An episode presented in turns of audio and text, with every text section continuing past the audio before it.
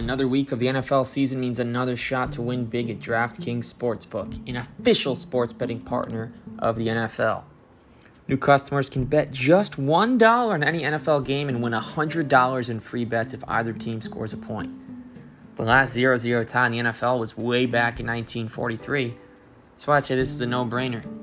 Everyone can play for huge cash prizes all season long with DraftKings daily fantasy sports contests and DraftKings is giving all new customers a free shot at millions of dollars in total prizes with their first deposit. Download the DraftKings Sportsbook app now. Use promo code TBPN. Throw down $1 on any NFL game and win $100 in free bets if either team scores a point. That's promo code TBPN this week at DraftKings Sportsbook, an official sports betting partner of the NFL must be 21 or older, New Jersey, Indiana, or Pennsylvania only, new customers only, minimum $5 deposit and $1 wager required, one per customer, restrictions apply. See DraftKings.com slash sportsbook for details. Gambling problem, call 1-800-GAMBLER. Ladies and gentlemen, good evening and welcome inside the latest edition of Across the Cavs on Sunday, October 17th. The year is 2021. We are T minus two days, about 50 and a half hours away from the regular season opener for the fellas. Cavs and Grizzlies will go at it in two days, and I'm going to have a preview of that game coming shortly. But first, but first, before we can get to that, want to talk about the W. It's the WNBA finals just concluded about 20 minutes ago. An incredible close to a remarkable postseason. If you're a real hoops fan, you'll watch basketball at any level.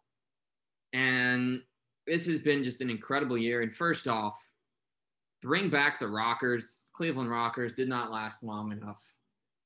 So many great memories that could have been had that were not. Know I've had a number of birthday shout outs from former Rockers. Shout out to the most recent Jamila Wideman, who celebrated a birthday just yesterday. Bring back the Rockers. We'll love to see year round basketball in Cleveland. This, and that, that's the reason Ice Cube founded Big Three. Of course, a number of the players that are prominent in the league were a part of that healthcare scam headed up by Terrence Williams. And it exists, Big Three, so we can still enjoy guys after they retire. Let's get the WNBA team back to Cleveland so we can have hoops year round. It's great that the Canton Charge are now going to be playing in Cleveland, and obviously, just a very quick trek now for the G League players who get called up. But let's get year round basketball. The Guardians are hoping to turn it around. The Indian name is now officially gone. It's Guardians now see what happens with them next year, but would love to have a second summer team in Cleveland. I just think it would do so well. And this season, what an end. What a game today. Late third quarter, Phoenix, the Mercury, were the five seed, had a lead on Chicago in the sky of 59 45. From that point at 59 45, a 35 to 15 run to end the game. And how's this for some stat lines? Allie Quigley, 26 points, five rebounds, hit five threes. She and Candace Parker, the only ones to hit. Courtney Vandersloot had the greatest passing postseason in league history. I, I can't name many players at any level who have ever passed like this. 10 points, nine rebounds, 15 assists, and only one turnover. Also had two blocks. Was all over the court. She played 38 minutes in 24 seconds. Was hardly out. Diana or Dana Evans rather had a very brief tenure. She was just so good. Honestly, you can't teach passing like that. Every time down, you're finding a teammate, you're getting the ball where it needs to go. And Candace Parker, who does a bang up job as an analyst, you know, uh, NBA on TNT of the Tuesday crew. I think last year was with D Wade, and then what's his name? What's his name? Uh, Adam Adam Lefkoe. Very, very good host. That's just a good panel. She does a great job. How about her in stat line? Five out of 11 from the field, 16 points, 13 rebounds, five assists, four steals, and a block in the game tying three with two minutes left. With about six remaining, Chicago trailed by 10. They came all the way back. They turned it around. They got the win. They won in four games. And here's what's so special about that, about the Sky. They were 16 and 16. The WNBA only has a 32 game season, and there's 12 teams. The top eight make the playoffs. But from the top eight, from those top eight teams, the top two get automatic bids to the semis. Three and four get a ticket to round two. So then five and eight, six and seven battle head to head. Winners move on. The lower seed, the lowest seed left plays three. The higher one plays four. Single elimination. Those teams move ahead to play one and two, respectively. Conference regardless. That's just, it's a smaller league, so that's how it's done. The Mercury were a five seed, by the way, and managed to win twice to get into the semis. As was the case with Chicago, they battled their way in. 500 season. They never won a title. They brought in Candace Parker in the offseason, came back on to Chicago, and boy, was she fantastic. Most impressive stat out of all this has to be this one. The Sky made 31 baskets, 26 were assisted. That's better than 84%. You're assisting on 84% of shots made. There is a good chance that you will come away as the winner. It was remarkable how they got it done. Brittney Griner towers over most WNBA players. She had 28 and 7. So many big shots. She missed twice down the stretch.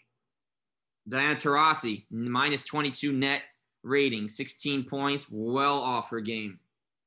Skylar Diggins Smith did have 16 points, eight assists, couple issues with Phoenix. Sophie Cunningham only shot the ball once, or rather twice. She took two threes, made one, missed one in 25 minutes. She specializes as a scorer. If she's not going to get shots, what's the point? Phoenix shot six for 20 from deep. And you look at some of the other net ratings Shey Peddy minus 11, Brittney Griner minus four. Bria Hartley only played six minutes. She was a plus 14. Maybe they should have found some more. And it stinks that Kia Nurse couldn't be out there. They definitely missed her shooting. But this team was just outmatched. Brittney Griner having zero offensive rebounds, a bit troubling. Yes, she plays next to Brianna Turner, who did have two blocks. She had five offensive rebounds, but Griner is just just too much size to not come away with them. Give all the credit to Chicago, though. Coach James Wade, that whole squad, all playoffs long.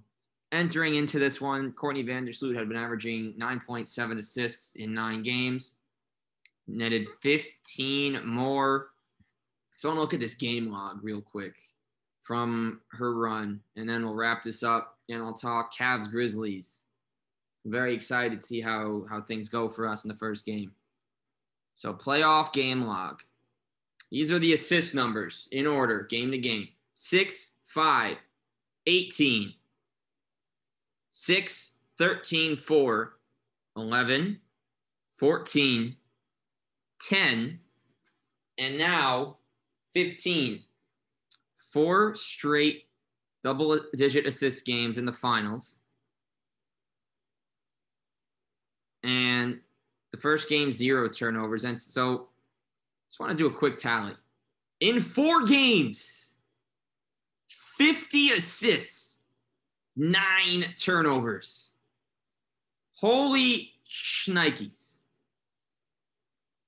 Courtney Vandersloot can play the game, and her wife, Allie Quigley, can shoot the daylights out of the basketball. So, that being said, one more time. Congratulations to the Chicago Sky. A 500 season it was a grind to make the playoffs. And once they got there, they had to win their first two games.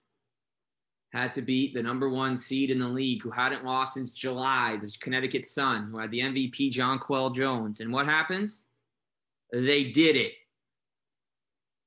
They did it. They did it they did it. Shout out to them. Big congrats. Over to the boys now. We got the regular season two days away.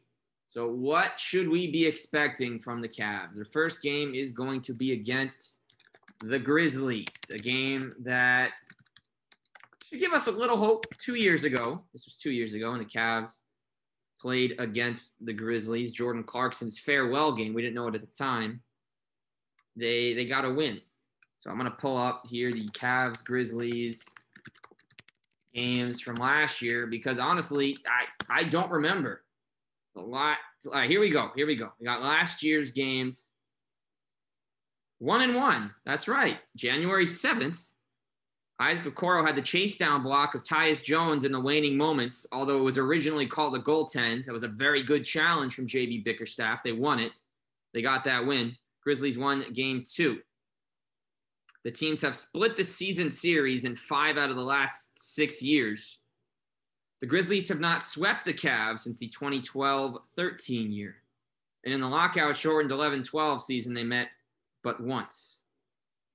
Grizzlies have won both games against the Cavs just three times in this century. So that should bode well for getting a win in one of the two games. By the way, Baker Mayfield just threw an incredible touchdown into the end zone. This is a live recording. He just hit Donovan Peoples Jones. That's what happens when you watch Red Zone while you're talking about the Cavs. That's nuts. That's nuts. Good job, Baker. He was getting a lot of slack on Twitter earlier. So, Cleveland Nation, show a little love. Oh my goodness. Donovan Peoples Jones. Some might say he's the people's champ. Just call him the People's Jones. Man. Anyway, feeling okay about the Cavs' chances here. If you're a betting person and you're looking for a line, here's what we got for you. The opening spread is Memphis minus eight, and the over under is set at 217.5. If I'm a betting man, I do not plan to wager on this game. Again, I'm in New Jersey. I'm actually not sure legally if you can bet in the state of Ohio. I would I would think you can. If I'm wrong, then my apologies. In Jersey, it is legal, but I'm not betting. I would be going under 217.5. Memphis has a very good defense, and I think for the first time in a couple of seasons. I think the Cavs also have a pretty good defense. Evan Mobley, Jarrett Allen, Isaac Okoro up front. I think Dylan is going to play some good D off the bench. Rubio brings a lot on that side of the ball. If Lamar Stevens gets some burn, we know he's a very good defender. Garland and Sexton will be fine. They come up with a lot of steals. I think that all in all, they will be better and so, under, as far as the spread, Cavs projected lineup Allen, Mobley, Okoro, Garland, Sexton. Unsure if Dillon Brooks is ready for Memphis. If he's not, that would be fantastic. I really hope Dillon Brooks is not playing. He's going to make life a living hell for Collin Sexton at times. Sexton's going to score his points, no doubt about it. But Dillon Brooks, man, maybe I'm a little too high on him after watching the playoffs last year and the playing games and how good he looked. But man, he hounds his guys, hits shots over everybody, seemingly, although he also shoots a lot. Would love to see Brooks not on the court. Hope he gets well soon. Get a hand injury that was suffered earlier this week. So he is likely to be out. So assuming he's out, Desmond Bane and Kyle Anderson will start next to Morant, Jaren Jackson, and the debut of Steven Adams. Thank goodness Jonas Valanciunas ain't here anymore. Would have given us a very hard time. But I think the Cavs have the center advantage. Allen over Adams. I think that Mobley and Jaren Jackson is going to be a great battle. They play a very similar style. And not to compare Mobley to a guy like Jaren Jackson, both were high draft picks. But when you think about it, Mobley's a big guy, seven feet. He's not a starting center.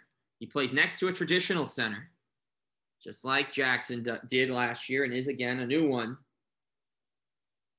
He's a shot blocker. And so they're pretty similar. I do hope he can exceed where Jackson's at right now in his career because he's been a bit of a, a bit of a disappointment. Curious to see how much money he's going to get when his time comes. It's going to be pretty soon. Injuries have taken their tolls on him in every year of his career so far, starting with the end of his rookie campaign. Looking at the point guard matchup, everyone loves Ja Morant. Everyone loves Ja Morant. I like Ja Morant a lot. I've been talking just to some people, friends, analysts, anybody. No one's too high on Garland. Someone was saying trade him. I've been seeing things bring him off the bench for for, for Rubio. Man, it's always something new with, with Cavs fans. I, I never get it. Can't just be happy for what you have. You have Sexland. Garland and Sexton are both immensely talented guards. How many teams have two interchangeable guards that can play both point guard, shooting guard, can shoot the ball well, can make plays for teammates, and are pretty explosive? Not many. We're so fortunate as fans to have that luxury, and I don't think enough people understand that. Darius Garland ain't coming off no bench. That is our future point guard. Ben Simmons ain't coming.